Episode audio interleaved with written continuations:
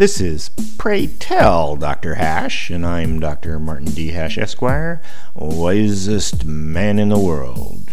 Because the competition just ain't that tough. And these are things I wish someone had told me. Today's topic Right to Die. The ultimate in liberty is choosing whether to end your own life. There are all manner of dogmatic reasons that other people use who would like to take this liberty from you religion, paternalism, and selfishness. But that does not assuage the theft of your choice. A handful of states now allow physician assisted suicide called Death with Dignity, and several countries have been successfully practicing it for over a decade. Physician assisted suicide is always at the request and with the consent of the patient, since he or she self administers the means of death.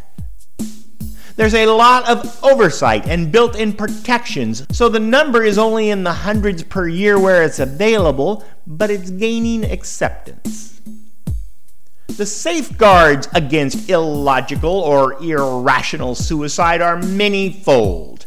The patient must have a psychiatric evaluation, personal physician, and attorney. But you're never going to really prevent a committed person from taking their own life as evidenced by over 40,000 suicides each year and almost half a million attempted suicides at a cost of approximately $45 billion. It's not really what you think about grandma's choice, it's about her, and she'll make her own decisions. And if Uncle Roy chooses to check out for whatever reason, you're not going to stop him by putting the people who helped him in prison.